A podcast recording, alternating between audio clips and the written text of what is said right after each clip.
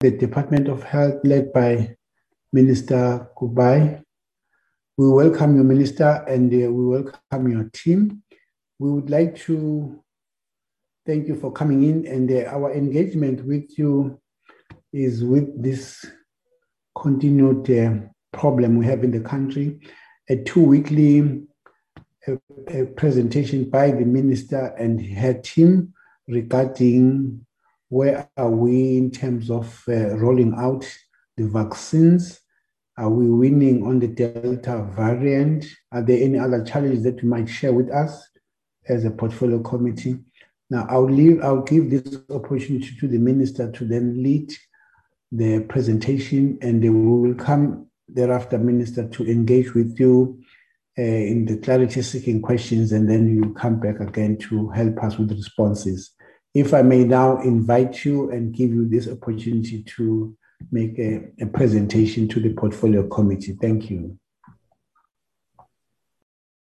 Good evening, Chairperson. Good evening, members of the Portfolio Committee, DM, colleagues. Um, thank you very much. Um, Chair, if I'm correct, maybe I got worried when you made your opening. My understanding is that the focus of the discussion today is on um, vaccine. Uh, we were requested to present on vaccine, not generally all the issues.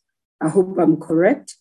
Um, the presentation that we have will ask Dr. Crisp to lead in the presentation. Um, members would know that um, we've made quite um, some progress or progress in the vaccine rollout since our last briefing to the portfolio committee. Firstly, it's the um, ramping up of the vaccine rollout where we are sitting. So we'll take through members in terms of the ramping up where we've passed our 5 million mark. I know it's not yet sufficient, uh, as others have pointed out correctly. So, in terms of the percentage versus uh, the population, but we we think we are doing very well in terms of improving. Secondly, it's the opening of the 35 plus population that is commonly now popularly known as the national group. Uh, they call themselves breadwinners. We've passed um, 1 million registration within 24 hours, but we are already seeing them literally um, not waiting for the first, but saying we want to be vaccinated now, which has given a positive spin in terms of the vaccine rollout, assisted in dealing with the issues around vaccine uh, hesitancy, where they've literally shown that it's a population that is willing to take um, this vaccine uh, program to another level. Um, another issue, Chair, is that you note since we've presented here, we've launched um, the vaccine rollout within the security cluster. And also, um, when we talk about security cluster, we talk about all those that are within the military, the uh, police, and others, and correctional services. So, all the security cluster um, in terms of government uh, being included. Now, also, we had social development included in terms of the rollout. Um, where we are sitting now, we seem to see that, uh, and then we've, we've done the occupational health and safety ones. Where we are sitting, Chair, just to indicate to members, we are seeing that specific targeted um, vaccine programs seem, or what we call sector programs, seem to take a lot of admin work, uh, preparation, and ensuring that you have to have the data uh, reliability, and you've got to have um, verification methods that you must have.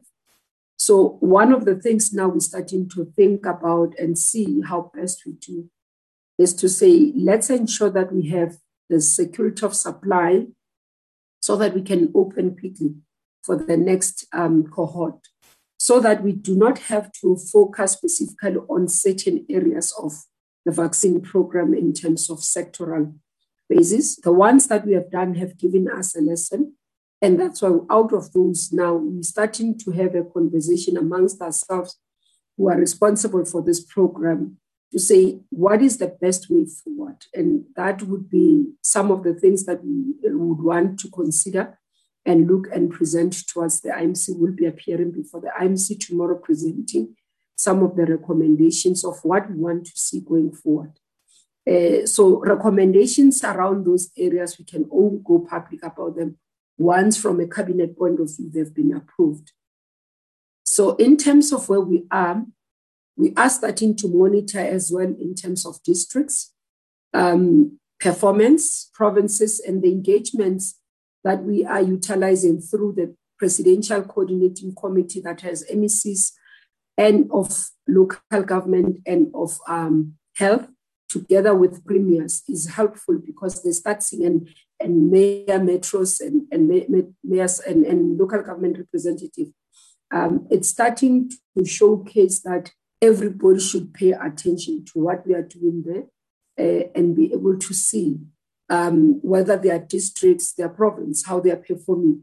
And following that presentation last week, we're starting to see more rigorous focus by provinces in ensuring that we can be able to protect um, our population in terms of vaccination and contributing um, towards uh, immunity, though we, we are still far, as I said, uh, we're looking at the percentage where we are sitting and would want to continue to wrap up. So we continue to brief the portfolio committee in terms of the updates on issues that have been approved uh, and on issues that um, would want to account in terms of how far we are going uh, and the work that we are doing. So that's my remarks, Chair. I'm opening.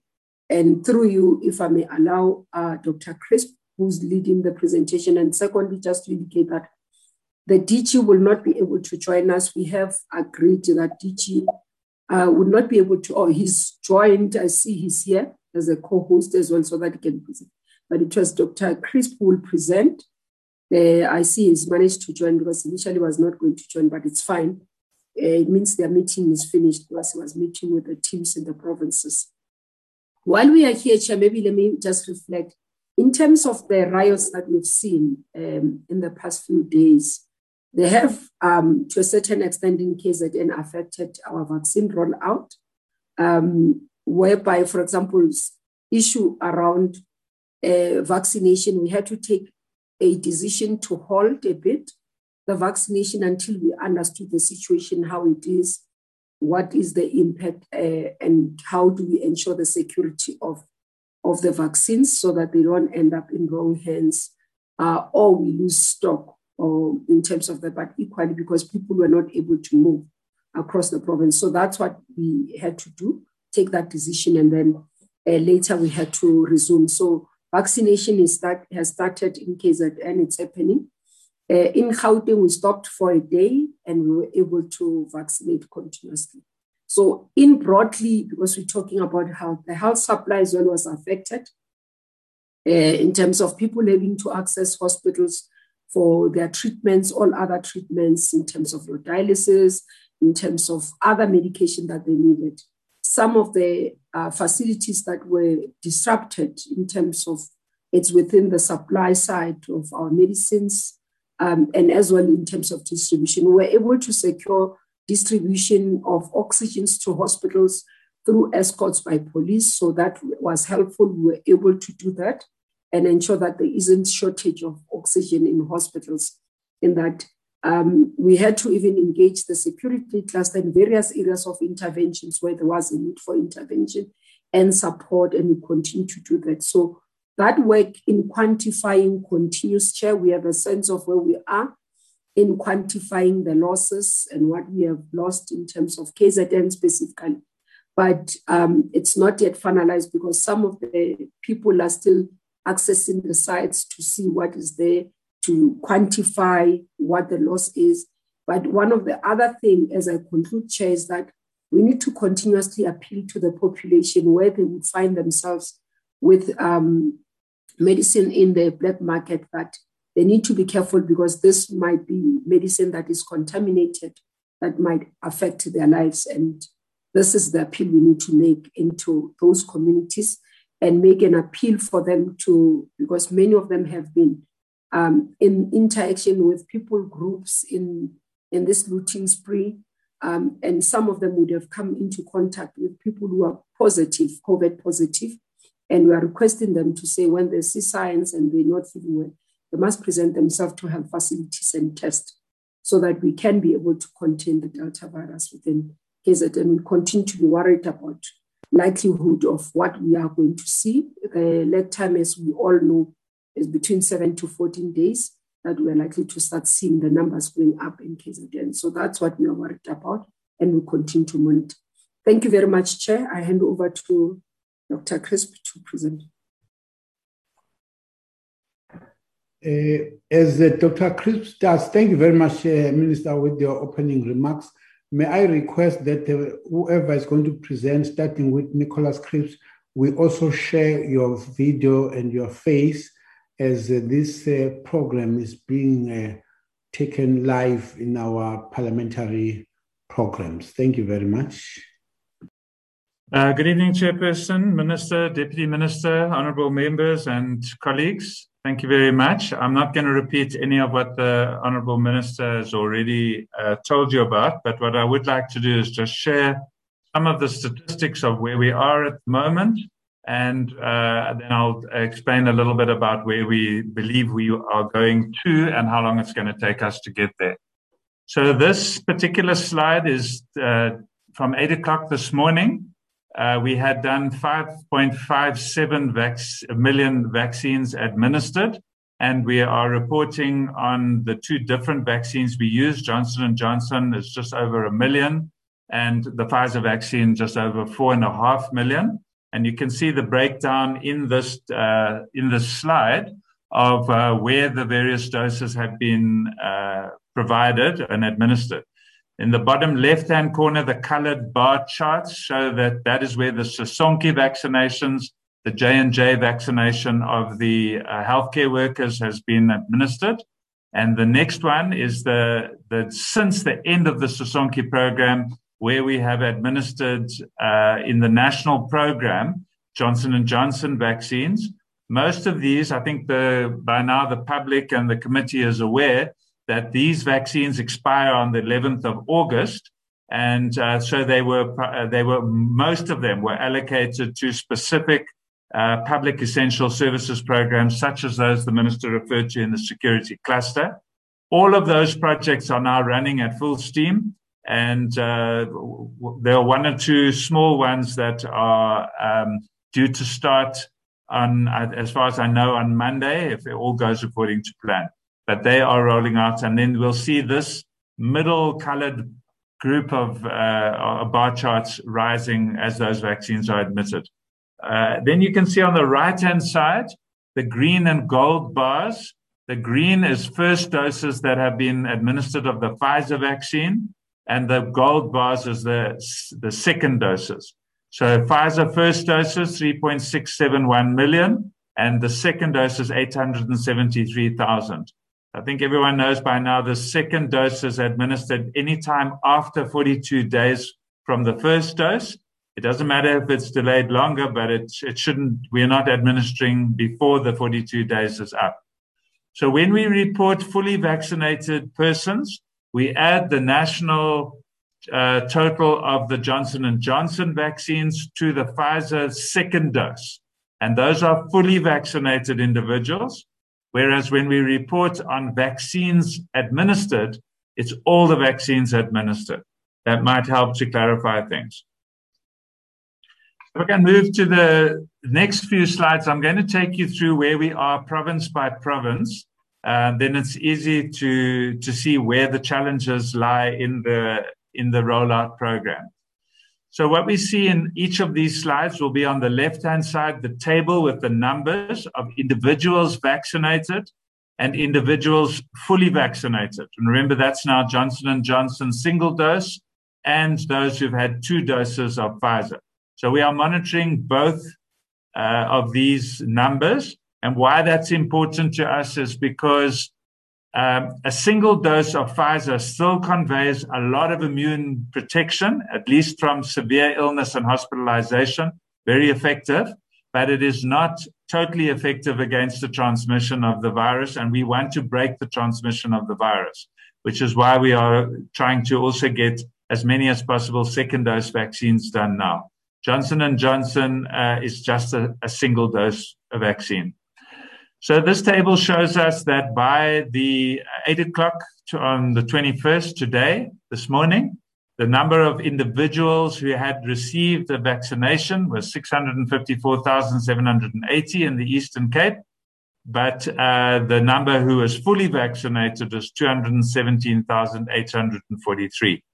On the right hand side, you can see uh, represented graphically in the green bars each of the districts of the Eastern Cape, and that uh, uh, depends a lot on the population. And what we will be showing in subsequent slides and in our improved dashboards is what proportion of the total number of people in each of those target populations of those districts are we reaching. I'll show you one slide just now. The graph below shows the daily vaccinations, and the, you can see the dips are the weekends. And that is where the president has exhorted us to uh, make a plan and to get services to run weekends. And there are a number of sites that have been identified where the capacity is possible. And they are already starting to put plans in place to either have one day or both or both days of the weekend for vaccination. But what you can see in the Eastern Cape's chart is the the picking up of the vaccinations through the Sisonke program from February to May. And then from the 17th of May, the slow start going through June up now into July, where we, we see a, a nice constant growth as more uh, vaccines are administered because more sites are coming online and uh, more staff are available. In the Free State, we see a similar picture. It's a smaller population, so their total vaccinations was 247,000, of which 100,000 and some are fully vaccinated. Again, the five districts of the Free State, with Mangaung being the, the most populous, has got the highest number of vaccinations. Um, remember again, individuals vaccinated. This is also these. This series is all at eight o'clock uh, this morning so up to the end of day yesterday. You can see the worm of uh, on the bottom right hand side also showing good growth. And what we're trying to monitor is that every week the peak is higher than the previous peak, and that we want to see that the weekend dips either completely disappearing or smoothing off substantially as, as people are vaccinated over weekends. Gauteng province obviously has a huge population compared with other provinces, so they have vaccinated 1.1 million people so far. The individuals uh, um, vaccinated fully is just under 100, uh, just under 500,000, and the concentration of that is in Johannesburg, which has the biggest population, then Tshwane and uh, Ekurhuleni. And we are also can see in the graph on the bottom right hand corner how uh, each week is exceeding the targets of the previous week. And, um, and again, you can see here towards the end of July where uh, the weekend disappeared because they were vaccinating over that weekend on some of their programs. KwaZulu Natal, uh, again, you see the individuals vaccinated 840,000, of which just on half are fully vaccinated. And on the, the many districts of KwaZulu Natal, eThekwini has got the biggest concentration, the biggest population and the biggest number of vaccinated individuals. And you can see the impact of the unrest. So now KwaZulu Natal was interesting in that they adopted a different strategy when they started the vaccination program. They started with mass sites in the urban areas with large numbers of people being vaccinated in a very short space of time. And as they've moved their program out of the major urban centers into the more difficult places to reach, their numbers went down a bit. And then they peaked at the end of June, the beginning of July, when the, the educator program came on stream. And then you can see on the right hand side the dip where a whole week was lost in vaccinations. And on any one day, they went from instead of doing between 35 and 40,000 vaccinations a day in that province, they only did between two and a half and five and a half thousand uh, because of the unrest that was going on. But all provinces have, uh, uh are going to do what they can to support KZN to pick up with, uh, with the lost opportunities of that week. Um, Limpopo, uh, the individuals vaccinated is just over half a million. And again, almost half of that are fully vaccinated. Uh, and that's remember both the Johnson Johnson and two Pfizer doses. Uh, Limpopo adopted a different strategy. It's a rural province and it's uh, a province where the population is perhaps less engaged with the technology. So they took their campaign out in a, in a very proactive mobile way using community health workers, community development workers, uh, the community leaders from both the traditional community uh, program, um, uh, tribal leaders, plus the um, uh, religious leaders and the political leaders of the local governments and so on. And they went on a big mobilization campaign, week by week, stepping up into the, the rural areas. And it paid dividends for them. As you can see, their, their graph in the bottom right hand corner grew very quickly through the month of June and has been fairly well sustained in July. They are now embarking on programs, in, particularly in the mining communities, where there are concentrations of of people uh, in workplaces and workplaces where it's hard to isolate from from other workers. And that's a new initiative that they are pushing quite hard in Limpopo. In um, Mpumalanga, they got off to a bit of a slow start. It's a smaller population, but they have vaccinated 235, almost 236,000 people. Not done as well with the fully vaccinated population, with only about uh, just under a third vaccinated fully. Um, but their program is growing steadily. You can see on the bottom right hand corner, with the exception of that one very steep increase, which was the educator program, there is still constant week on week growth of their program. They're not closing many weekends yet, but there are two weekends there where you can see a little bit of a, a closure where they've been able to reach out. They are also now embarking on some community, uh, some workplace programs in uh, Sasol and in a couple of other, like the mining community, uh, the coal mining community, and I'm sure we will see those figures coming through in the next week or two. Northern Cape has a whole different set of challenges because of their rural nature of the province. They also have a very small population. They've reached 87,500 people uh, of which just under a half are fully vaccinated. The concentration of the population is in Kimberley, which is why Francis Baard District Municipality has the largest number of vaccinations. But you can see that the, their growth has been consistent, and we're very happy to see that with a massive step up now in the last day or two. This province had pl- had been planned to be a solely Johnson and Johnson vaccine province because of the difficulties with the with the distances. And when the Johnson and Johnson vaccine was delayed and delayed and delayed, they had to switch their program to uh, accommodate the Pfizer vaccine, which is a very different vaccine. It's different needles and syringes, different cold chain storage storage um, requirements. And uh, so their uh, month of May and June was very difficult for them. But since they got on top of it, I think they've they have now really shown they're able to to build a, a sustained program. Northwest, there are a number of different features in Northwest's program. They have vaccinated 240,000 people, with uh, just under half fully vaccinated. The the thing that's different about Northwest is the, that they have a, a large number of mining communities where the, the mining occupational health services in those areas have got substantial capacity and have been vaccinating their workers. Um, but otherwise, we are pleased to notice that, like all the other provinces, they have got had constant growth, and you can see now in July, in the last few days, how all provinces are picking up. That little steep upturn in the beginning of July was again the educator program when when that got going. The Western Cape is the last province. Uh, the population is heavily concentrated in the Cape Metropole area. So that's why the concentration of their vaccinations are there. The total number of people vaccinated there is 831,000, uh, but only a third of them are fully vaccinated. You can see from the graph on the right hand bottom corner how their program has also grown.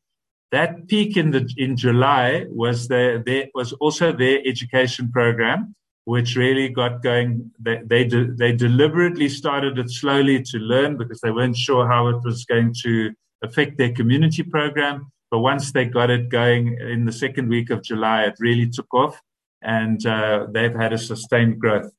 They have now opened a mass uh, site now in the past week or so in the CTICC, and there are other mass sites, as the minister referred to earlier, that uh, that provinces are opening, and it'll be very interesting to see how quickly these numbers pick up. In terms of coverage, what we are concerned about, and I'm not showing you per district here just because it gets very cluttered and busy, but what we are doing is we are trying to monitor that the whole country moves along and at an acceptable speed. And where we see that a province or districts within a province are lagging behind, then we uh, support from national to both the private providers and the public sector to see if we can increase the, the rate of vaccination. So you can see in this uh, graph on the left hand side, the province, the total population just under 60 million. And uh, we are updating to the Stats SA newest population figures that are provided to a provincial level. And then we are doing our own distribution below that to districts and sub districts uh, using the proportions of the previous uh, disag- disaggregated populations. Um, but uh, be that as it may, if we look at the almost 60 million people in the total population, you can see the distribution uh, of the vaccinations across the provinces in the second column of numbers.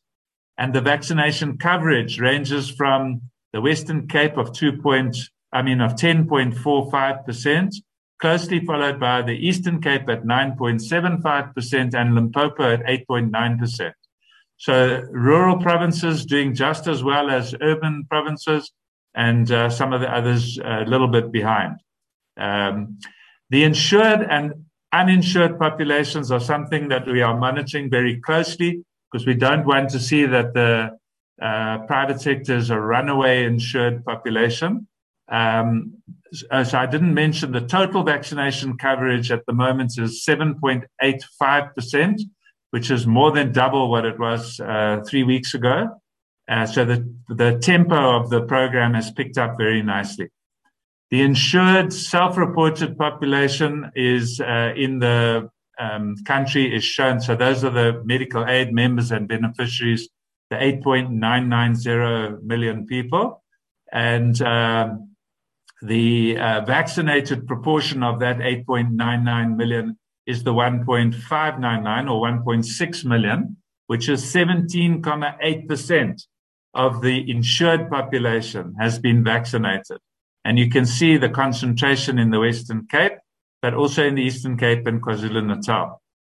Um, the uninsured population is not as well vaccinated. And this is of concern because we are trying to get equity and the problem, if the private sector runs ahead and the insured populations are the first ones vaccinated, then we leave the uninsured population behind. So on the, the column, uh, the third column from the right, that's the remaining portion of the population that is not insured by any medical scheme, the 50, 50,8 million people. And only 3 million of that population has been vaccinated so far which constitutes only 6.09%. Obviously, the weighted average is that we've reached 7.85% of the total population, but it does mean as a percentage of the total target, we are being less successful in getting to the uninsured than the insured. And part of the reason for that is the location of the many private sector sites in the urban areas where the majority of the insured population lives.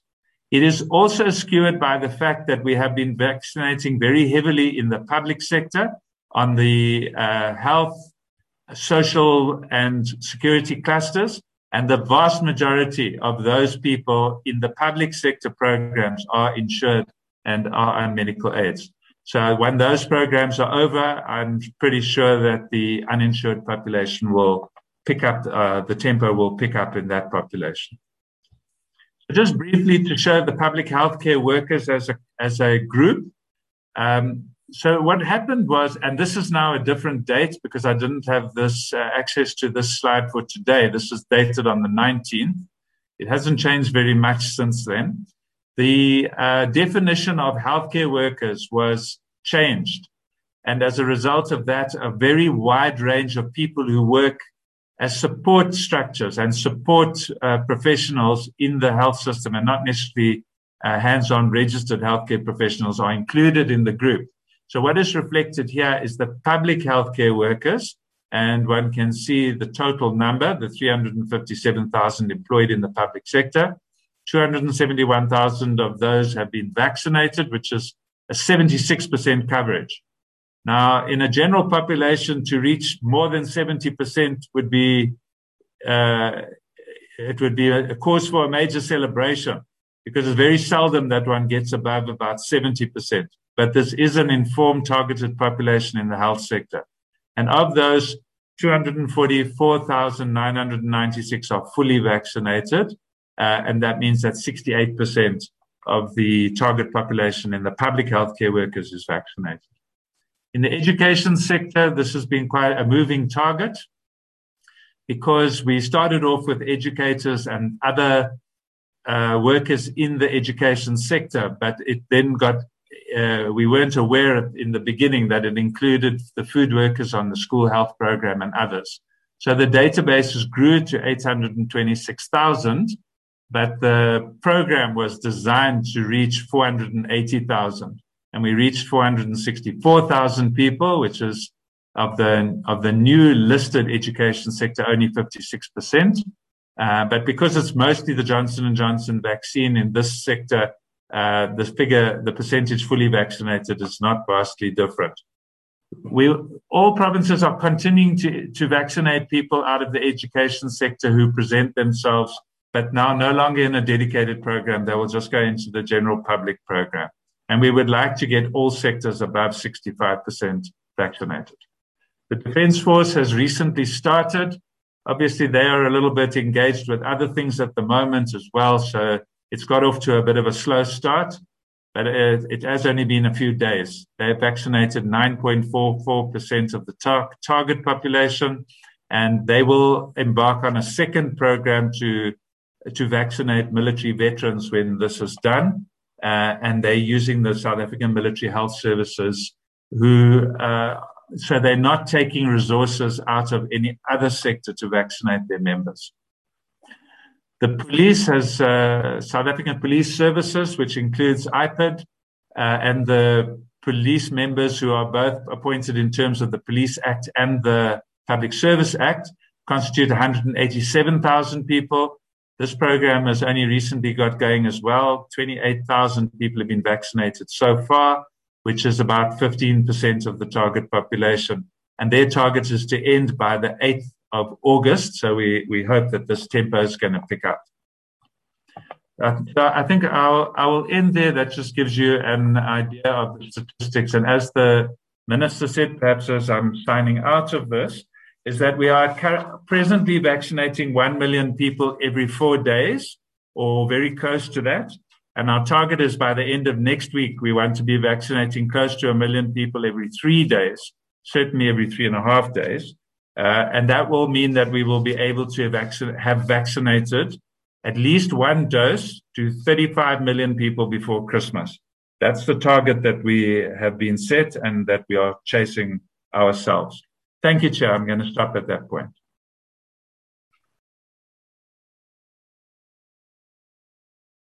Okay, thank you very much, uh, Dr. Crisp, uh, with that uh, presentation detail.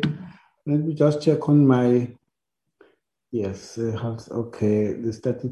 The first member that is indicated a desire to ask is Honorable Gwarube, will be followed by Honorable Mahlengwa. The third one is Honorable Sokacha. The fourth is Honorable Chirwa. Uh, may I now in this platform take additional names, number one being Gwarube, number two being Mahlengwa, the third one being Sokacha, the fourth is Chirwa, any fourth hand, fifth, sorry,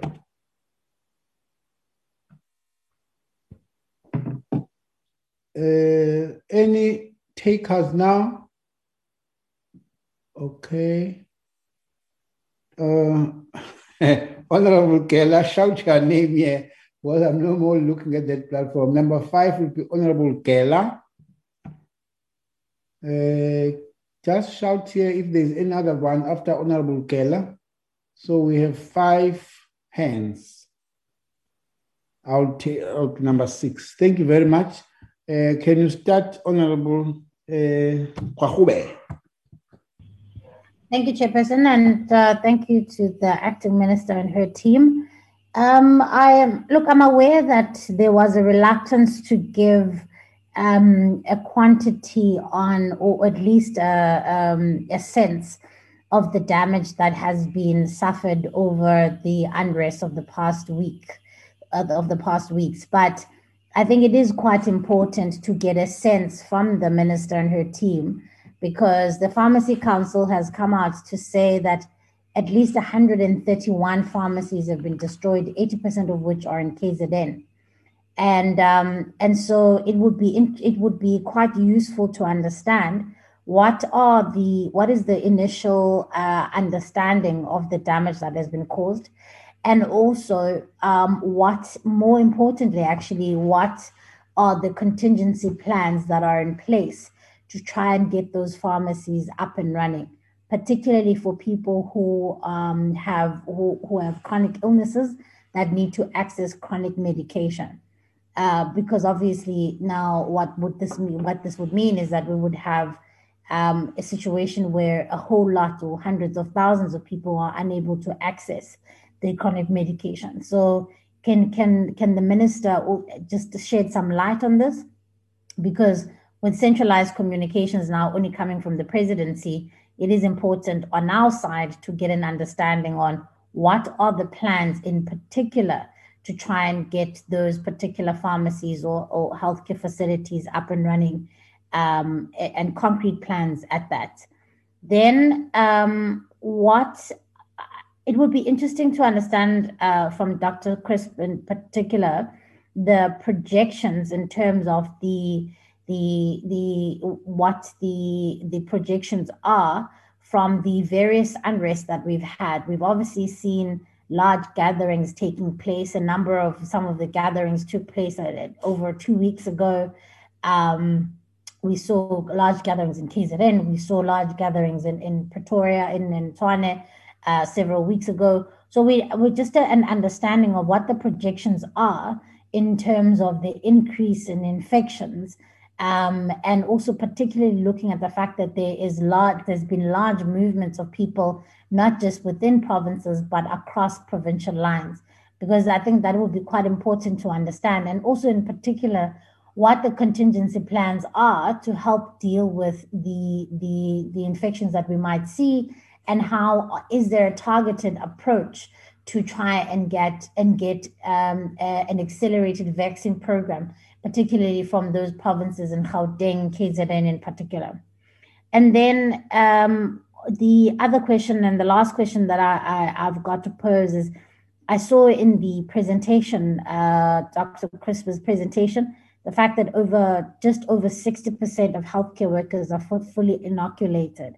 And, um, and of course, one of the things that the department has you know, made a commitment for uh, months ago was that there were 1.2 uh, people working in the healthcare sector, uh, many of which they would like to have inoculated before we even began uh, inoculating the rest of the other age groups or, or the other high risk uh, group uh, categories.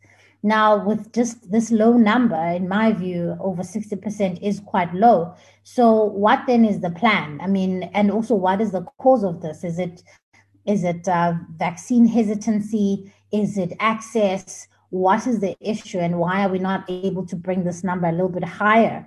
Um, I would have assumed at least 80% making room for um, those people who choose not to get vaccinated. And so I, would like to understand what the plan is. And then lastly, um, the, the, the categorization of people has often changed, um, Minister and your team because there was then a focus on people with comorbidities. There was always going to be a focus on people, um, those people who are incarcerated. Um, there were various focus plans. And then that was changed, where then the teachers and the members of the SAPS were uh, brought on board. Um, and so, what is now currently the the the the the order of of prioritization? What are we looking at? I mean, we know that the over 35s are now being uh, targeted, but what is the, according to the science and those who are most at risk, where are we in terms of targeting people with comorbidities? How is this going to work? Because it seems as though the initial strategy has now been tossed away, and they, you know, they, they seemingly is just now uh, moving down a list of people according to age, and there isn't seemingly a plan around, particularly some people who are still higher risk who may not fall within the categories that are, are being inoculated at the moment, especially people in in, um, in, in, in, in, in, who are being incarcerated and, and various other high risk uh, spaces. Thank you. Mahlengwa. Thank you, Chairperson. Let me again greet the Minister and her group. First of all, I must say to the minister my deepest condolences to the ANC and to you, Minister, for the passing away of Mrs. Maluleke and her husband. Sorry for that. I have two or three clarity seeking question. Minister, if you can tell us if the department has information on whether any people who have been fully vaccinated have been admitted to hospitals with COVID 19? And if so, how many and in which age group do they fall? Remember, I'm asking this question for clarity. Whether South Africa is at risk of more infection from vaccinated population, like what is happening in the US and the UK? And if so, whether any step have been taken to minimize such infection among vaccinated people. What is the department doing to minimize such doubts and encourage people to go get vaccinated? Thank you. Thank you very much, Chairperson. Let me also welcome the presentation from the minister uh, and also from the team led uh, of the department. Thanks, Dr. Crisp, for the presentation. Just few uh, clarity-seeking questions, Honorable Minister. Um, the first one is uh, uh, around your targets, Honorable Minister, in terms of vaccination what, what, what is the picture? Are you meeting your targets? And if not, is there any plan to make sure that you are reaching your targets? The second one, Honorable Minister, in as far as uh, vaccine, uh, vaccines that have expired, are we having vaccines that have expired? And if so, what are you doing with those uh, vaccines that have expired? Then, uh, Honorable Minister, I'm very happy to hear that uh, the National Department of Health is uh, intervening in provinces that are not doing very well in as far as vaccination coverage is concerned. That is a good thing. Uh, I'm really happy to hear that. Then the third question, Honorable Minister, it's around the uninsured population. I hope my, my assumption might not be wrong because I might assume that most of those uninsured uh, population are most of our people that comes from the villages and your far-flung areas in provinces. Uh, my question will be what, what, what, what is the department doing to make sure that we are reaching out to those people in the villages, in the far-flung areas. The, the, the, the Limpopo experience, for instance, is a very good one, where they go out and you know, reach out to those people that are in the villages. Then the last question, Honorable Minister, it's around, it's, it's, it's, it's related to the one asked by Honorable Gwarube. Uh, are we still having outstanding uh, healthcare workers or frontline workers that have not yet come forward uh, to be vaccinated? And if so, what, what, what is the plan to make sure that we still cover those uh, healthcare and uh, frontline workers? Thank you very much, Chair. Um, thank you very much, Chairperson. Uh, thank you, Acting Minister of Health, for your for your presentation together with your team. I have I also have a set of questions here that I would like appraisal from the NDOH and the Minister. Firstly, um, there was a Sinovac representative that was on Power FM last week, I think on the 16th of July, uh, who stated that uh, the department has not honored their commitment with Sinovac on the delivering of vaccines. I want to hear from the minister what is the commitment or the agreement with Sinovac and the NDOH in regards to the delivery of the 2.5 million vaccines and the 7.5 subsequently following that? Uh, and what is the reason, um, noting the fact that we are in dire, desperate need of vaccines, that the NDOH, uh, the Department of Health, and, and the Minister have not honored uh, their commitment with Sinovac to date? And secondly, there were also reports of the fact that there's been a delay in relation to the delivery of J- J&J vaccines. Can the minister please appraise us with the reasons for this, what the intervention is, uh, and how this has affected the rollout in the places you have uh, predominantly prioritized the rollout of Jane Johnson in rural areas, for example, like you have said yourselves, uh, and and how has this affected uh, the vaccination process so far? Number three, um, there's also been a report that media personnel has been cleared, so journalists have been cleared for vaccination. Um, but my concern is that, and this is something that I think has been raised already, that what about persons with comorbidities? I feel like we are digressing further and further away from the World Health Organization guidelines on prioritizing persons for the rollout. Um, so, what is the reason behind prioritizing a desktop writer over someone who has cerebral palsy, for example, cashiers, petrol attendants, uh, who should also be prioritized as, as, as, as frontline workers. I mean, it's sad that we are having this conversation because we are scrambling for vaccines to begin with. So I'm not saying journalists are not important or any of we're scrambling for vaccines to begin with is something that falls that falls squarely on your feet as as the as the sixth administration under the leadership of President Ramaphosa. Uh, and number four, why hasn't the department? So SAHPRA was here earlier on, and they state that they have not heard or have not received any complaints in regard to the use of surgical mesh complications. Um, I mean, there's been developments on this conversation because it turns out that SAHPRA misled the portfolio committee.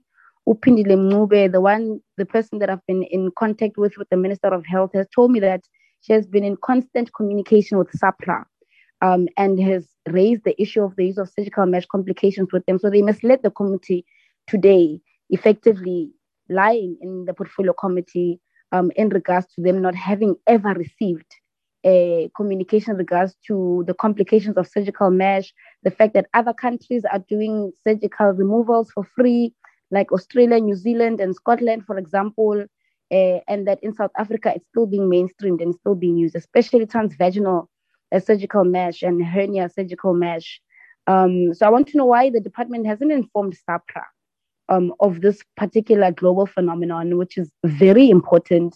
Um, there are litigation cases against the Department of Health, and yet you have not informed the regulatory body on the effects.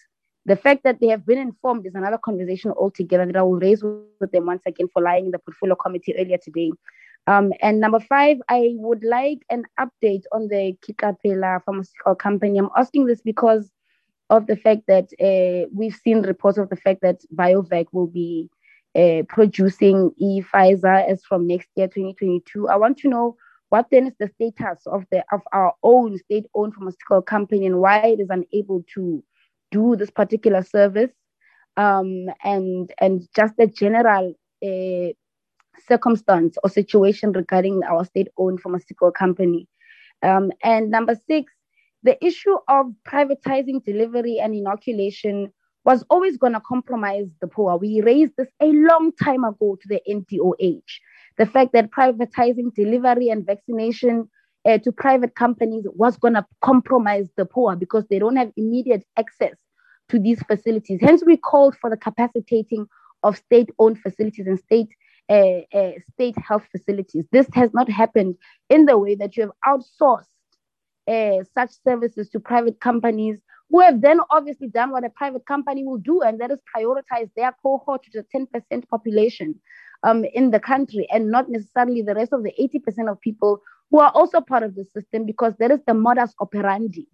Um, so I find it a bit disingenuous for the NDOH to come bring this as a as a problem that now arises when it was flagged to you way prior to even the the, the, the, the, tendering process to Clicks and Dis-Chem and all of that. We already said to even release a statement as the EFF in regards to this particular thing that outsourcing such services pertaining to public health, especially when there's the whole process of nationalization uh, of, of, of, of, of, of, of the vaccine process is going to compromise the poor and people living in township, informal areas and rural areas. So it's a bit disingenuous. to hear this today in July from the NDOH that all of a sudden you now see what we're saying. You were already told by this portfolio committee, um, and you did not make amends to ensure that you already do something with the foresight that this portfolio committee had already given to you. Um, and lastly, I want to ask for an update in relation to to Sinopharm uh, this is in also, you can link the two questions to the Sinovac one at the top, uh, because SAHPRA did say that Sinovac and Sinopharm have been approved. I want to know because I know that there were, there were a, a the engagements between the NDOH and Sinopharm were at a, a very high level in February. So I want to know what the update is. Did you decide to no longer go with Sinopharm uh, in favor of Pfizer and J&J? Uh, and, and, and what then is the situation now? noting the approval of both these vaccines and the fact that you failed to deliver on, on, on, on a commitment you made to one of the manufacturing companies. Thank you very much, Chairperson. Let me uh, just confirm. Yeah, Honorable Kela, yes. Thank you, Dinangwe. Uh, I don't have a question, Chair, but uh, I want to welcome the report uh, from the department and also from the minister. We really appreciate this report. And also, we know that what happened last week. But I must say, because I'm also residing in Gauteng, I've seen that uh, the program is continuing uh, in our province. And I'm saying, uh, keep it up, the good work, uh, Minister, with your team. And thank you very much for uh, updating us as a portfolio so that at least we know what is happening on the ground. Thank you very much, Chair. Okay. Any other members? Any other members left out? Chairperson, there's just one question that I left out.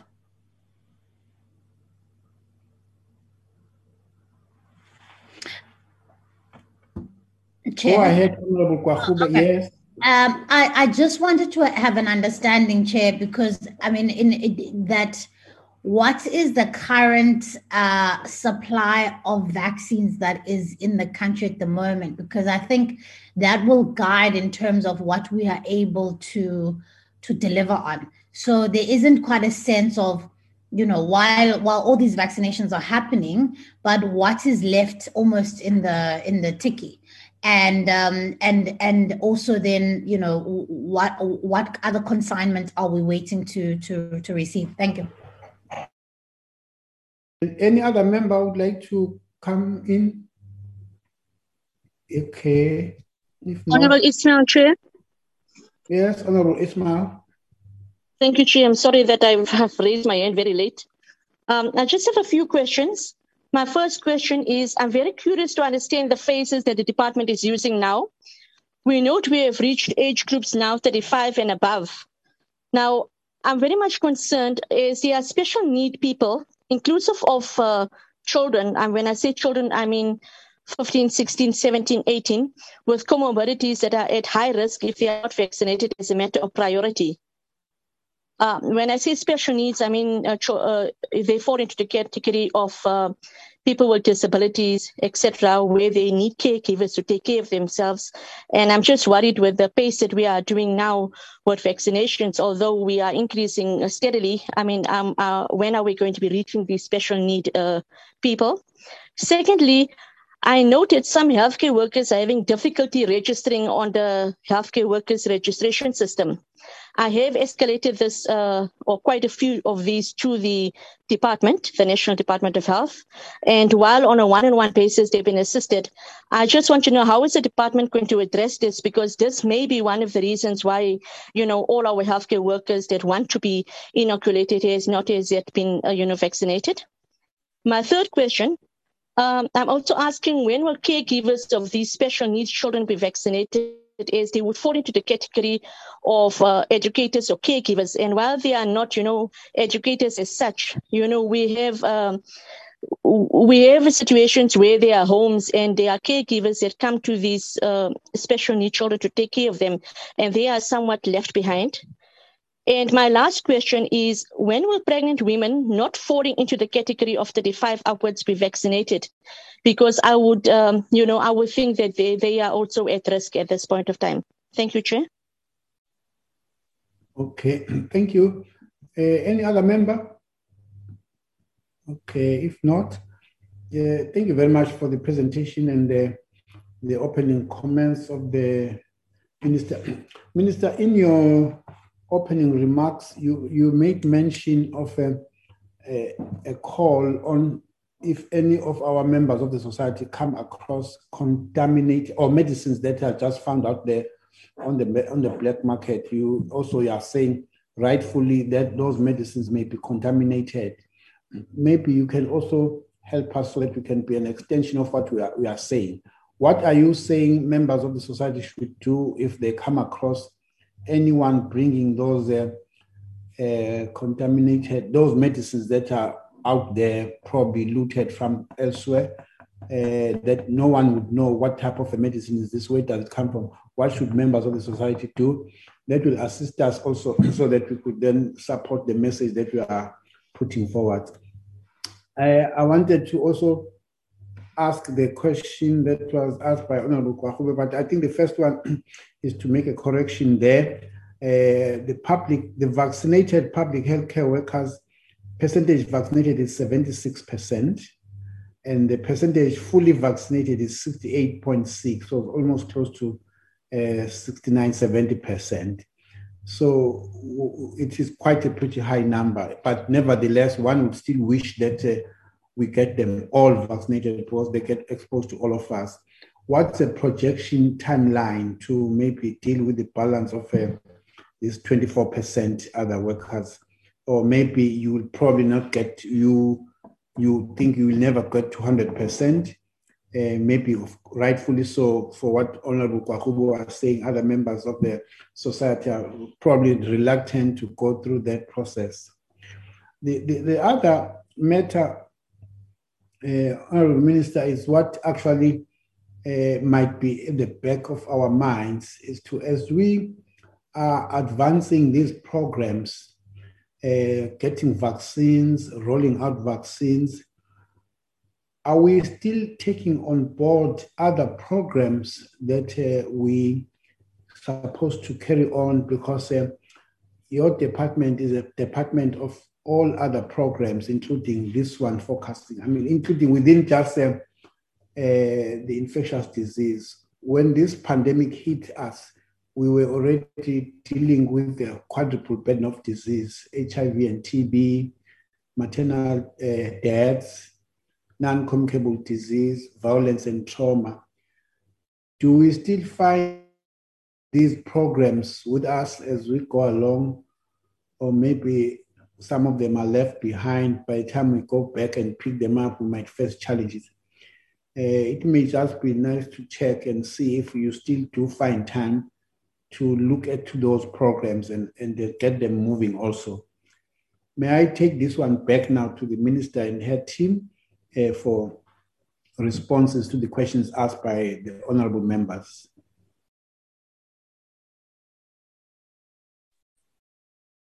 Chairperson, thank you. I will conclude after other members um, of the team has responded. So I'll start with Dr. Crisp, the, um, the DG um, and DM, and then I'll come through. Thank you very much, Chair. Thank you, Minister. Um, I'll try to go through them as quickly as I can. There are a lot of questions and see what we can, uh, how we can manage. The damage in the past week or 10 days, uh, the estimated number of missed vaccinations is around about 250,000 based on uh, what the provinces were vaccinating prior to the disruptions. The actual loss of doses of vaccine, as the minister said, we're still getting reports in, but it looks like it's around 25,000 doses that have uh, been lost, either stolen or destroyed. Um, in terms of the infrastructure and the ability to deliver, uh, as as uh, we heard from the Honourable Gwarube, there, there were a large number of pharmacies, private pharmacies that were damaged. Not all of those were vaccination centres, but obviously it's still of concern to us because that's where many patients get their other medications. Uh, one one uh, bulk store that had uh, some of these 25,000 vaccines in was also completely gutted and emptied. And those are the medicines that the um, Honorable Chair was mentioning just now that we are concerned about. They get into uh, some kind of illicit market and people might try to buy them. So the the other medicines was a sub- substantial uh, probably for the private sector could be as much as a third of the medicines that were uh, in the province in the in the storage part of the of the province that have been lost. So obviously to recover that is going to take some time. The the, the loss of the vaccines is not uh, huge, but obviously every lost vaccine is a is a lost uh, opportunity to vaccinate. So the projections of the impact on the transmission for the third wave is uh, anybody's guess. The modelers have looked at it to see. We do expect that it will tip up for the very reasons the Honorable Gwarube has mentioned, uh, that we will see a second hump. Um, we don't know how big it will be or when to expect it, but should be probably within seven to 10 days after people were milling around together and transmitting the, the, vac- the, the virus. Um, the healthcare workers, uh, I'll address it here. So a lot of healthcare workers do not register as healthcare workers when they get vaccinated. They may just be in a, as part of the general population. The only portion of the healthcare workers that we can actually measure confidently now is the public sector healthcare workers because we can use the personnel number and ID to correlate whether the public healthcare workers have been vaccinated or not. And it's it's the the 24% that have not come for vaccination is obviously a target we would want to continue to work on. But we do understand that people do have hesitancy, even if they work in the health system, and it's going to take real hard work to get to the remainder. For the healthcare workers that are not part of the public service, um, there is a, a, a, portal that is open to them. Uh, we had to close the original portal because thousands of people were registering just off the general public, and we were unable to to know whether those people were legitimate public health, uh, uh, legitimate health workers. So there is a long list that was published some months ago of the expanded definition of healthcare workers, and that's what makes up the, the balance to the 1.2 million. What we have recorded on the system as healthcare workers is just over 900,000 vaccinations uh, of people who have declared themselves as healthcare workers. So it's the portion in the public sector and those that are in the private sector. Um, it, so we obviously still have a way to go to get the remainder of people in this in the sector, but it could be around about 300,000 that we are actually looking for still. And we would encourage those people to come forward and be vaccinated. The categorization of people. So there's a lot of evidence now, and it has been shown even on this platform before by Dr. Anban Pillay, that uh, the age is the single most predictable um, factor for severe infection and hospitalization by far more than any comorbidity. And that's been presented from with international evidence and with evidence from South Africa of us tracking what is going on, work that was done in the NHLS, NICD. Uh, and it showed us that every, everybody over the age of 50 as cohorts are more vulnerable than even people with, uh, with comorbidities. And even the population 40 plus, uh, many people in that, in that cadre are more vulnerable than people with comorbidities. And so the, the challenge really is to go as, and we've learned this from other countries too, is to go as fast as possible and not to burden the, the, the, the rollout program with a lot of administratively difficult things to, vac- uh, to administer in a vaccination program. You also impede on people's uh, privacy when you start asking them in a public place to prove that they have a, a comorbidity, and it's very easy to defraud the paperwork anyway. So it, it becomes an absolute administrative nightmare with people pointing fingers at one, one another. The, the challenge is to get to as many people as fast as possible. Um, and that's why we've opened up now to 35 pluses. And in due course, as soon as that program is running, I'm sure there will be an announcement of how we're going to deal with the, the last cohort. Um, the current uh, supply of vaccines, the last question from Honorable Gwarube, is that yesterday morning, so we've done uh, quite a substantial number of vaccinations during the course of the day. I'm sure the minister will report on that in a minute. But as of ye- the yesterday, we had 2.68 million doses combined of Johnson and Johnson and uh, Pfizer in the in the country, which at the rate that we are going at the moment is about 15 days of stock. And we are expecting another 900,000 over the weekend if all goes according to, to plan. But we have a pipeline planned from early August, which is over 5.6 million doses of Pfizer, and hopefully the Johnson and Johnson vaccine should be the first. The first delivery should arrive in that week, but uh, we'll, we won't hold our breaths until we actually see that it's arrived. But we, we do believe that that is now all unlocked and, and going to flow. So I think we for, our, for the first time we have line of sight of a lot of vaccine from now until the end of October, and uh, we are confident that we can scale up as fast as possible, and we're not going to run out of vaccine. Um, so, uh, questions from Honorable Thengwa. Fully vaccinated people admitted, uh, we don't have a uh, an accurate figure of that. We get anecdotal reports as well, but the, the there's a team from the NICD that is busy investigating the reports. And what they do is they then correlate the ID numbers of people who are reported admitted in hospital against the vaccination status in the EVDS. And as soon as we have that, the data is available by age group as well. As soon as we have managed to do that correlation, we'll be able to supply the information. Um, so there are people at risk of infection from, uh, uh, is South Africa at risk of infection from vaccinated population? Yes, the vaccinated population still remains at risk. And what we do about is we continue to advise people, as is the global uh, requirement, to continue to wear your mask, continue with washing hands and with social distance. Just because you're vaccinated doesn't mean you can't uh, be infected and can't carry the virus.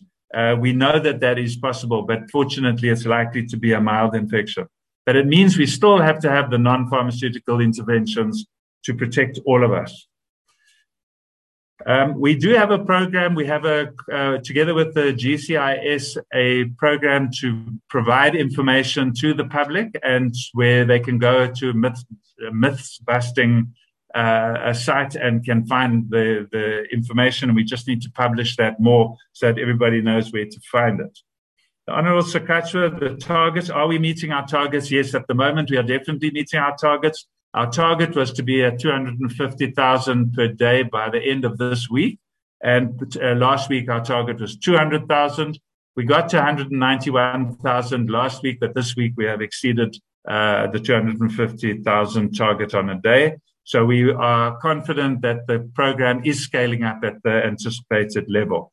We've also been comparing ourselves with all the other uh, from programs around the world. And we know that relative to other countries, our scale up is competing very well. We rank somewhere around number 52 out of 255 countries on our current scale up. So we, we're very happy and it's inspiring us to, to move faster. We have had no vaccines expired yet. Uh, no, that's not quite correct. There was one small batch that was provided to a, a, private hospital group to vaccinate in a mining community, and some of those vaccines, uh, one tray was uh, did expire. So we are aware of that one. But what normally happens is we monitor, we know the expiry dates, and it's declared on the stock visibility system. And uh, when we see that vaccines are getting close to an expiry date, we move them to the high volume areas so that we can use them in advance of their expiry. That's a normal process that the pharmacists are engaged in. And there was just that one error uh, some weeks ago. Um, the uninsured population. So what's fascinating about the uninsured population is that uh, the the ones that are we finding the most difficult to get to are in fact in the urban areas and uh, around townships and uh, informal settlements around cities, not so much the rural areas. As I showed in the data that I presented, the Limpopo and Eastern Cape are doing incredibly well in vaccinating their uh, uninsured population, I- including in the rural areas. It's urban areas where it seems to be more difficult to mobilize people to come. We do believe that the younger population is m- more likely to engage, and time will tell whether we're right. And we would like to appeal to the younger population to motivate and bring the, their parents and grandparents with them for vaccinations. We don't know why the remaining population of the healthcare workers don't come forward, but we've got no reason to suspect it's any different from the general population who do have fears. Some have religious reasons they don't want to be vaccinated. Um, and uh, there have been studies done by other parties outside of the health department that have been published recently, including the quarterly reports that uh, come from the HSRC and various universities. Um, there will always be a portion of people who just not don't want to be vaccinated. Honorable Chair's questions uh, about uh, Sinovac.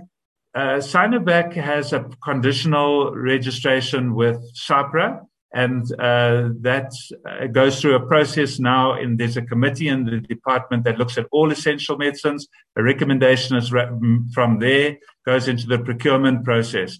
And so that, that is what's followed for all, all medicines and all vaccines. And it is in that process at the moment. And the company has been in touch with us in the past week. So uh, hopefully that will be expedited. The Johnson and Johnson vaccine situation has been restored. I think we all know what happened uh, abroad with the stock that was coming from outside of the country. But uh, we believe we're on top of that now, and the company has um, uh, started to provide us with schedules of delivery dates.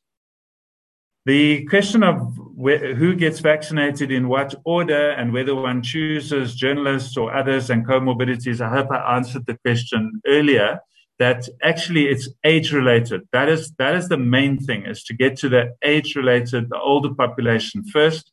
And uh, now we, our major challenge is to open up as fast as possible and to get to a stage where we are doing a million doses every three days so that uh, everybody can be seen.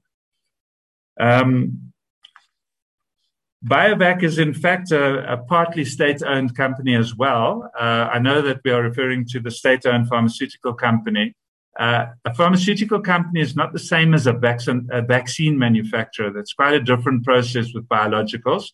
So both both of those companies are very relevant to our sustainable uh, uh, pharmaceutical supplies in the country. And it's not either or. We need both of them. And we are very happy that BioVac has uh, passed the test and uh, WHO and the other partner companies are happy that they have the capability of manufacturing in South Africa for our continent. It's not an either or. We need them both. Um, just a clarification on the privatizing of delivery there was no tender. We don't we don't go out on tender for for private facilities to deliver vaccination. And every single possible health professional who's allowed to vaccinate to be available for vaccination of everybody. And the agreement with all the private uh, providers is that all sites, whether they are private pharmacies or whether they're part of the public health program, must be available for vaccinating both the insured and the uninsured. The, the issue around how they get a head start is because of the location, that there are many uh, private facilities that are uh, located in communities who are insured. It's a, it's because of their front shops and the other stuff that they sell that makes their businesses viable. And that's the same in the whole health service uh, uh, that we need to have uh, the public health sector concentrating on the population who doesn't have access to this kinds of services. Again, we don't want either or. We want all, every single possible vaccination capability to add to the capacity so we can get to more people quicker. Um, the, there was a question asked by Honorable Ismail about uh, the prioritization of special needs children under the age of 18. We don't have any vaccine in South Africa that's registered for use in people under the age of 18. Uh, that's not to say it will always be like that, but our vaccines are on an emergency release uh, um, condition, like uh, for the WHO has in other countries, and they are not currently uh, licensed for using under the age of 18. Um, the official, officially registering with the, the portal that's available, uh, that can be brought to our attention because there shouldn't be problems still with uh, healthcare workers accessing the portal. We do know that many healthcare workers who are of the age categories have gone on their own to get vaccinated and have not gone through a healthcare worker portal. Uh, but we then can't count that number as a healthcare worker. We just know anecdotally that they tell us they have gone and got vaccinated. But there should be no problem at all with people registering. And uh, when those those come to our attention, we deal with them immediately. The caregivers of special needs children uh, and all special care environments are dealt with under our congregate settings program. So if any of those have still been missed, uh, we need to know about them so that we can uh, bring them to the attention of the uh, the provincial health departments who are running those congregate setting programs. We are under the impression we have already dealt with uh, congregate settings, but if there, if there are any, we'd be happy to do that. The vaccination of pregnant women, there has been a circular out of when in pregnancy it is safe or not safe or recommended and not recommended for vaccination. And uh, there are some uh, pregnant women over the age of 35 who are being vaccinated. And that's another reason why we need to move as rapidly as possible to vaccinate this group so that we can open the, the group between 18 and 34 and cover more of those people. Um, the last question that I can answer from the chair was around are other services going in? Yes, most certainly they're going on, but they are, we will not deny they are impacted by the large number of staff who are, who are working on the uh, vaccination program but the chronic medicines and other programs are still continuing across the provinces. Um, Chair Minister, I'll leave my contributions there.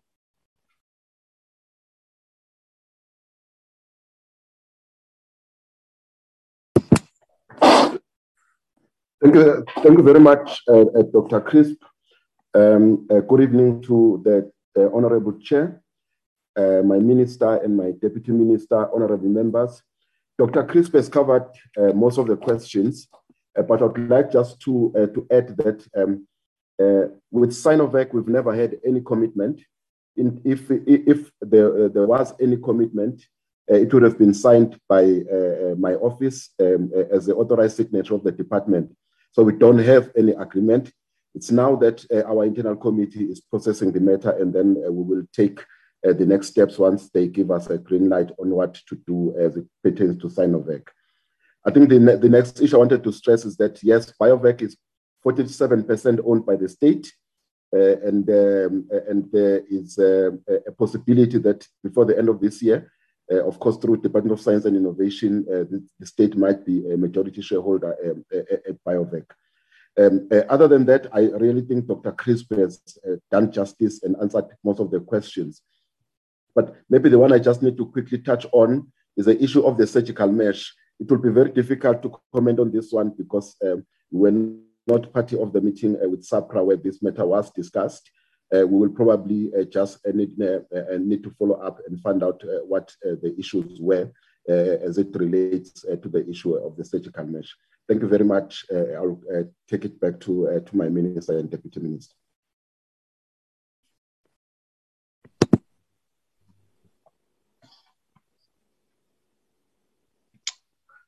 Uh, thank you, Chairperson. Just a few comments from my side. Uh, I think the team has dealt with uh, almost all the questions. Just a comment, uh, just to add on, um, I think the issue of uh, Honorable Chirwa on uh, Ketlaphela, Ketlaphela, that that project is still ongoing under the Department of Science and Innovation with our support. the whole of government continues to support uh, but it's a complex matter which is managed in that department because government alone cannot uh, go into manufacturing of medicines alone. So, as far as we know, the Science and Innovation uh, uh Department is continue to talk to various uh, manufacturers to look at the possible partnerships and also working also with the National Treasury and the Department of uh, Trade, Industry and Competition to see to look at models in terms of how this could be uh, managed uh, once there is uh, some suitors who they could be able to agree with. In terms of, I think Dr. Crisp dealt with the fact that we, we definitely are not engaged in any privatization of services. Uh, there's a, a joint working relationship with a number of private providers uh, they've done uh, quite a good job in terms of adding additional capacity. Uh, in the initial period, they focused on the insured uh, until there was uh, uh, an agreement with the finalization of an agreement with the department through which, because when they do the insured, they get their reimbursement of the vaccines which they pay for um, from when they when they receive the vaccines from BioVac, they do pay for them. And, and there had to be finalization of the reimbursement when they do public uh, uninsured uh, uh, um, uh, recipients. And this is now finalized, and therefore also uninsured uh, uh, South Africans are also receiving services from these private providers. That's why it's it's important for us to continue. So when there is a, destruction of uh, private pharmacies, it does affect our ability to, to provide services. Um, I think over and above that, I think maybe the DG just forgot to mention also that as far as we are aware, Sinopharm has not yet met the requirements uh, with with the SAHPRA. So, so that is not correct to us to say that the Sinopharm also has already been uh, approved by by SAHPRA. Um, again, just to add uh, on, on the question of the uh, chairperson, Honorable Dhlomo, that indeed, as much as we're trying by all means to make sure that no services are left behind, the pressure of the work of containment of uh, the COVID-19, especially, you know, all the work which has to be done, uh, caring for those who are infected, all the work in terms of uh, uh, um, screening, um, and also isolation and quarantine, all those, including now the vaccination.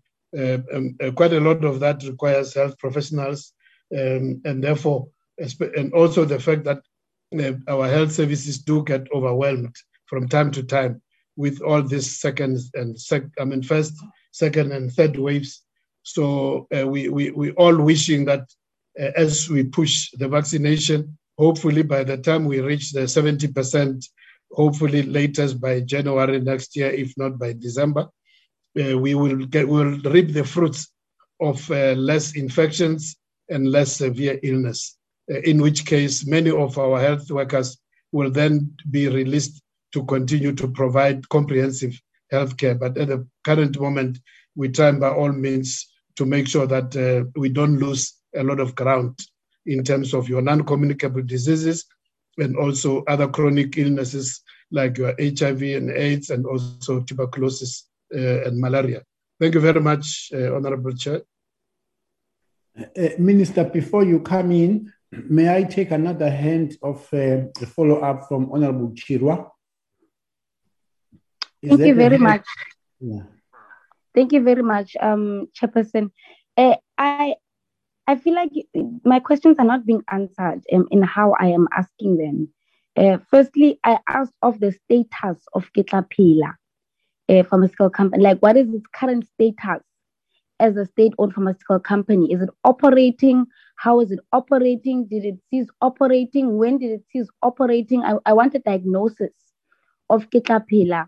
Uh, and also on the issue of Sinovac, uh, maybe it's an issue of semantics.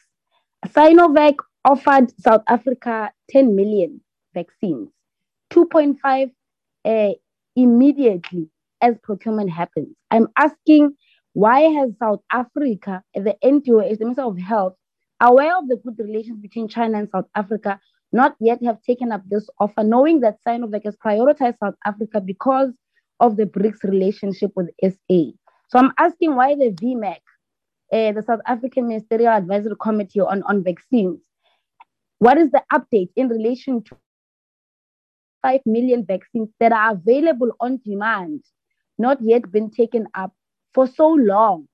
After and the fact that you are responding about what has happened this week or what's going to happen this week does not suffice, unfortunately. I want to know what has caused the delay so far. Is it because the VMAC committee did not meet? Uh, is it because uh, you were still procuring J&J vaccines which are delayed and have not yet been submitted and delivered, despite the fact that there is a pharmaceutical company that is saying, we will give you 2.5 million vaccines immediately. Why haven't you taken up that offer to date? And why are you waiting on J&J, which is also delaying dates on when they will deliver vaccines? You don't even have the dates for us or the public. But there is a manufacturing company that's saying we'll give you immediately, and you're not taking that up. So obviously, this brings us back to the issue of the bias, which we've told you about countless times, that we are picking up an issue of biasness in favor of J&J over other vaccine manufacturers. And this is a blatant example of such a thing, that Sinovac is saying, we'll give you immediately. J&J, you've procured, they don't even know the date of when they will deliver them. You don't know the date. You have not made them public to us, and we are asking about the date. They're not giving us the date of what and the reason of what's causing this delay. And furthermore, on top of that, why have you delayed procuring Sinovac vaccines, knowing we're in dire, desperate need of those vaccines as a country? And we have prioritization from Sinovac. You've been crying about the fact that there's a whole, uh, the Western world taking ownership or making it hard for, for African countries to procure vaccines. Now there's a manufacturing company that's offering you 2.5 million vaccines immediately. You know about it uh, and you are still not procuring it, but you're waiting on J and you don't even have the dates for that. So I'm uh, asking about the, what has taken you that long. And yeah, another thing, repeating. in relation to Sinopharm, I'm asking because you were at advanced stages in February, what is the update today? I would really like for my questions to be answered in the way that I'm asking them. And if there's an issue of clarity, please raise that so that I can also clarify, like I'm doing now with a follow up. Uh, that's all. Just answer those questions. Why? Yeah, department officials before the minister comes in. No, it's fine. I'll go ahead, Chair. Just leave it. Okay. I think the first thing that I need to clear, Honorable Chirwa, if there's a donation, as the Minister of Health, I will receive the letter. I've had bilateral meetings with the Chinese ambassador in South Africa. There's not been such. So just to explain in terms of the protocol, how we I didn't say anything about donations. I said uh, they have 2.5 million available immediately. Don't misquote me because you're changing Honorable the entire Chirwa, context. Honorable Chirwa, you don't interject because the minister would have interjected while you were speaking. She didn't. So you also do the same. You don't interject. I'm you sorry, wait for her to speak. I was just clarifying because it's important for this conversation. No. I don't want to be misquoted you wait for Sorry, the response. I'm clarifying it. No, no, no, Chirwa, wait until I finish so that you can understand. You wait for the response and only then you come in. Honorable Chirwa, there is no offer in terms of, that's why I'm starting from a donation because I'm clarifying this. You are not the first person who's made this public comment because there's quite a lot of misinformation. So Portfolio committee meetings are not only for you as members of parliament, but we must clarify broadly issues. So the first issue is that when Sinovac has been um, conditionally approved by the regulator, From that, it goes to VMEC, which needs to give us an update in terms of advice to say this is the this is what all other vaccines have been going through. So we have not firstly received a final advice from VMEC, and I've urged them to say they need to understand the agency of the matter so that we can receive an advice. That's the first thing. Following that, that's when we'll take that into the process in NCCC to say this is the advice we have received based on the efficacy of the vaccine, based on the data that we receive. And then out of there, that's where the team led by the DG then kicks in in terms of the processes. So you cannot say that we are sitting with information that are not processing the vaccine, whether it's by offer, whether it's by donation, because many people have been moving from offer to donation, changing of words. That's why I'm responding to both either. So that we clarify in terms of the process of donation, we also clarify in terms of the process of an offer. Remember, even that, it has to be in terms of the how we have explained the contracts, how we have explained the procurement process. So that's the issue. I think there's quite a lot of misinformation that almost suggests that from the department point of view, there is a deliberate action to stall, nor not to procure from certain vaccines, which I want to dispel here and now. We are desperate for vaccine. We want to vaccinate everybody, inoculate everyone in the country and more numbers. As you see, for example, today we've surpassed our 250,000 mark. Now, when you drive and you want to drive towards 300,000 per day, what you are interested in is to have a security of supply of the vaccine. Now, where we sit, because we have put a process, we must never, because if tomorrow we are seen to have maybe given a preferential treatment towards a pharmaceutical that is said to be aligned to us ideologically and being a friend to South Africa, will be accused of putting the lives of South Africans at risk and putting our friendship higher. So it's very important for us to be consistent and follow the process.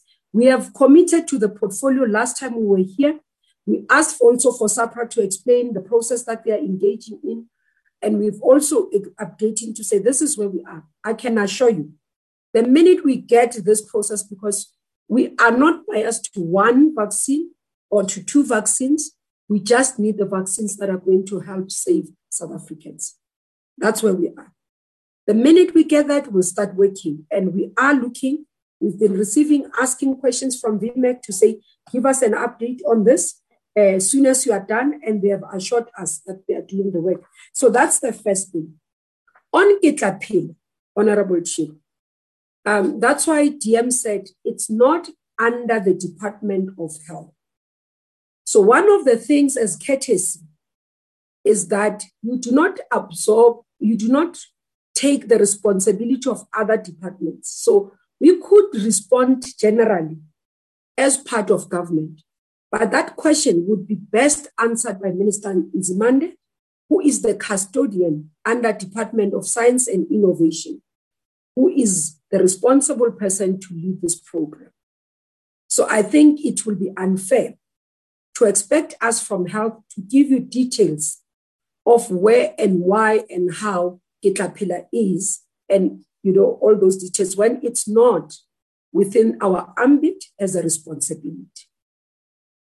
In terms of J&J, yes, honorable member, there was a delay in getting a schedule of delivery from J&J. But I can confirm now that we have received the schedule and we are expecting, as Dr. Crisp has explained, the number of vaccines that we're expecting by next week latest. So, based on the issues, when I got into the portfolio, one of the things that we had done was I had to write to both J&J and to Pfizer to commit to a schedule with dates of delivery, not estimates that are saying within this quarter, because initially we had to say this is what amount of doses that will be delivered per quarter.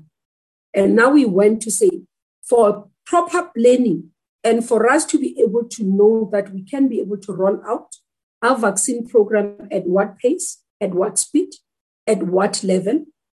Um, we need to have the dates on site. Part even of what we are talking about is that the vaccines must be up, front loaded so that we can be able to ensure that we do not have a delay nor disruption in terms of our vaccine rollout. So we can confirm, honorable members, that we have received the, both the schedules from J&J, as explained by uh, Dr. Crisp, and also from um, Pfizer.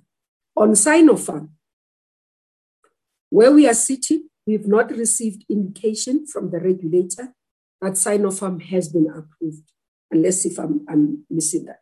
So that's the explanation, Honorable Chirwa, in terms of in detail explaining where we are sitting with the issues in terms of responses. In terms of caregivers, Honorable Ismail, um, caregivers fall under ECDs. When we opened this week for both registration and vaccination of ECDs under social development, it's not only for private, for public sector, it includes private sector. Uh, so they need to register, reach out to social development or the sites that are closer. If you need that details, I know that from, uh, from social development, they've been able to provide those, and that's where they can be able to uh, vaccinate. So that's the issue. The issue around priorities, I think Honorable Ismail spoke about.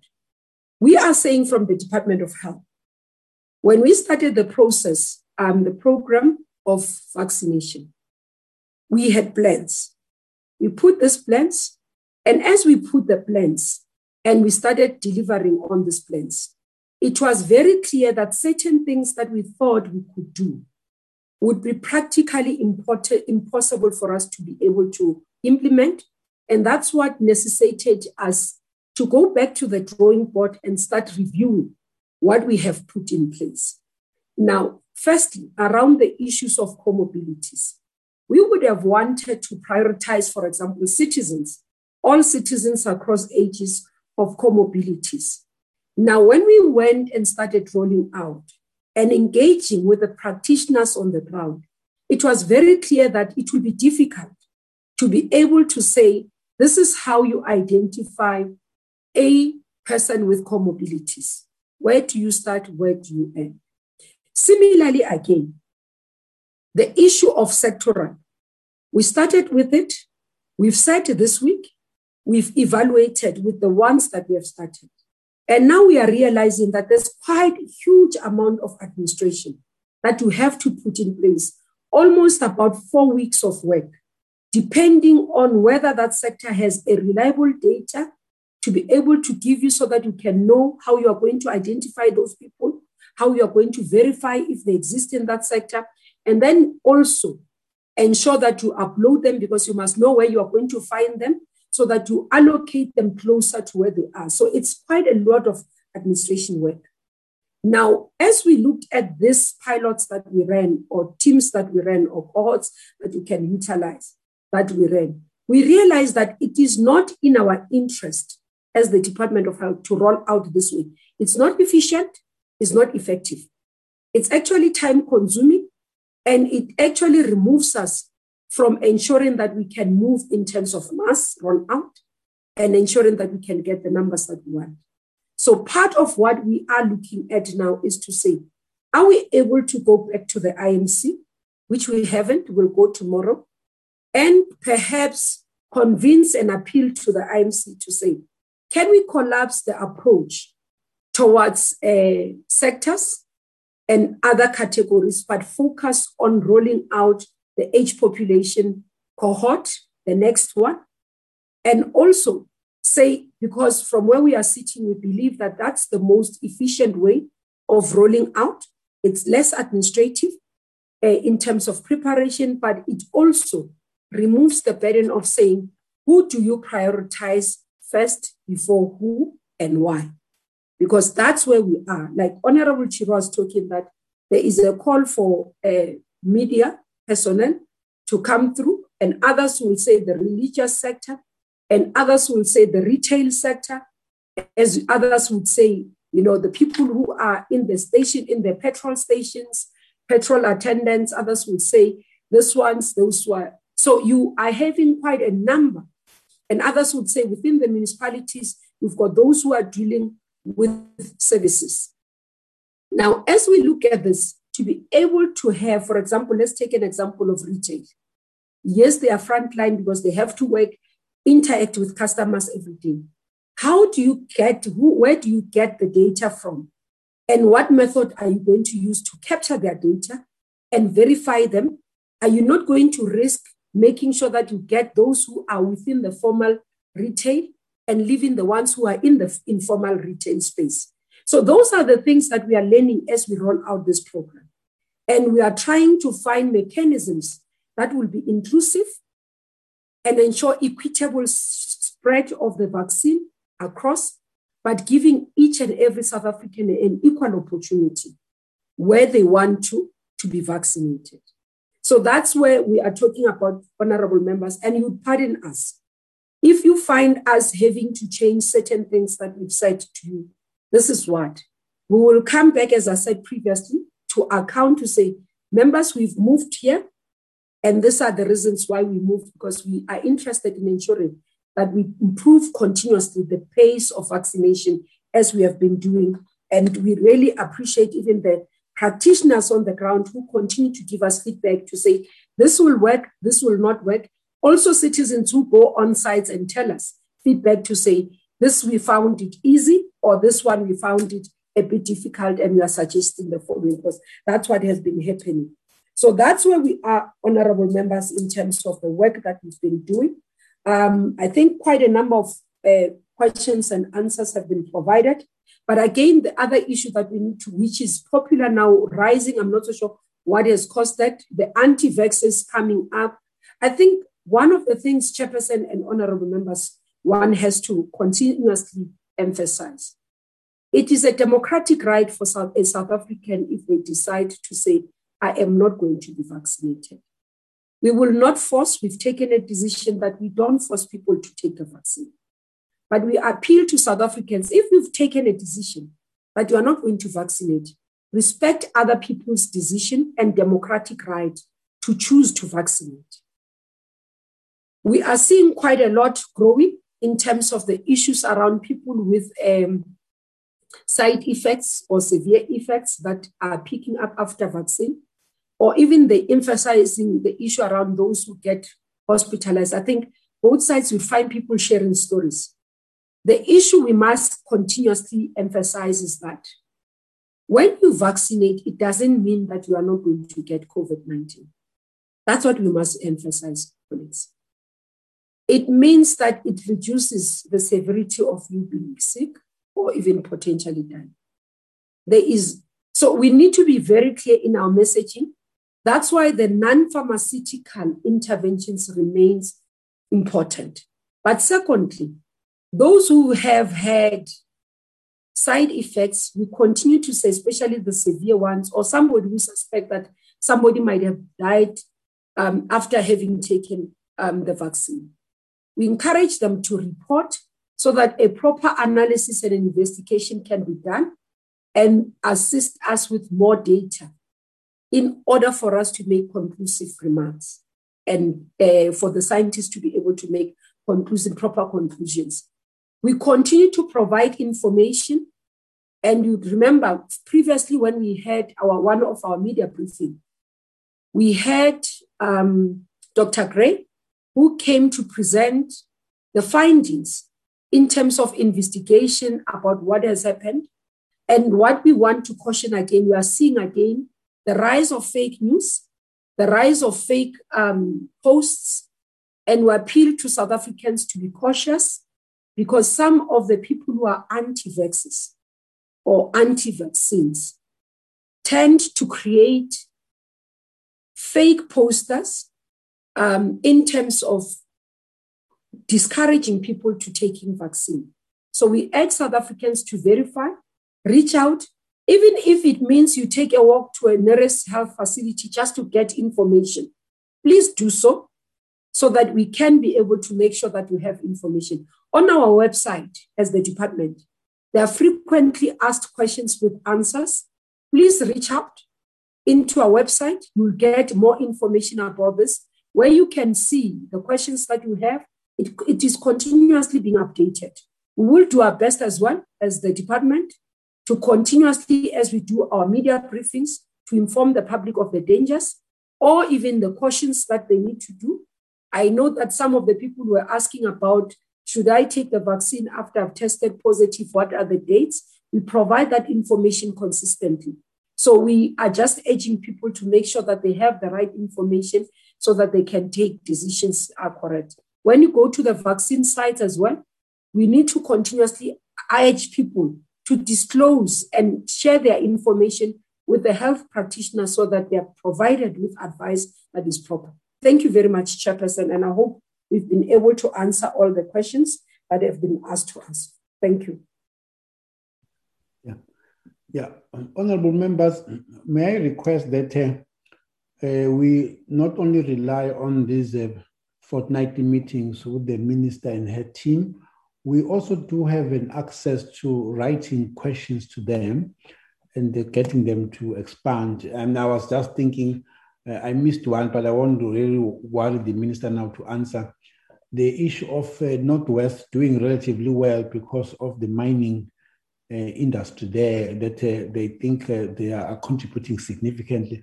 I will be writing to the department just to explain for to me how that uh, uh, actually has been done. So I would also want to invite us that uh, we also continuously engage with the department uh, because uh, that will assist our oversight uh, role, not only to rely on these meetings that we have, but also continuously engaging with them on issues that we actually think we need to know about. I would like to then request that we bring this meeting to a close uh, thanking the minister and her team uh, for the contribution and the update that they've given to us on the vaccines and the rollout. It's highly appreciated. Uh, we want to encourage you. Uh, the president has asked you to go to 300,000 per day. You're just getting there. Uh, continue doing it, and uh, you probably will come back maybe to meet with us and you'll tell us that you are already exceeding that desire of the president of 300,000 per day. Uh, Minister, if you do have your closing comments, we'll give you that space now. No, thank you, Chair. I've said what I needed to say. Just continue to appreciate the work that is done by members of Parliament um, in supporting the work in terms of the fight against um, the fight on against the pandemic, and also supporting our vaccine rollout. We really appreciate that. Thank you, Chair. Okay. Thank you very much. Thank you, honorable uh, members. You have been in this meeting since quarter to 10 this morning, and uh, I'm very encouraged by your enthusiasm to still engage the Department of Health and the Minister. We would like to bring this meeting to a close and have a good evening, and uh, the meeting is then adjourned. Thank you very much. Thank you, Chair. Recording stopped. Thank you, Chair. Thank you, Chair. Thank you, Chair. Thank you, Mama. Hey.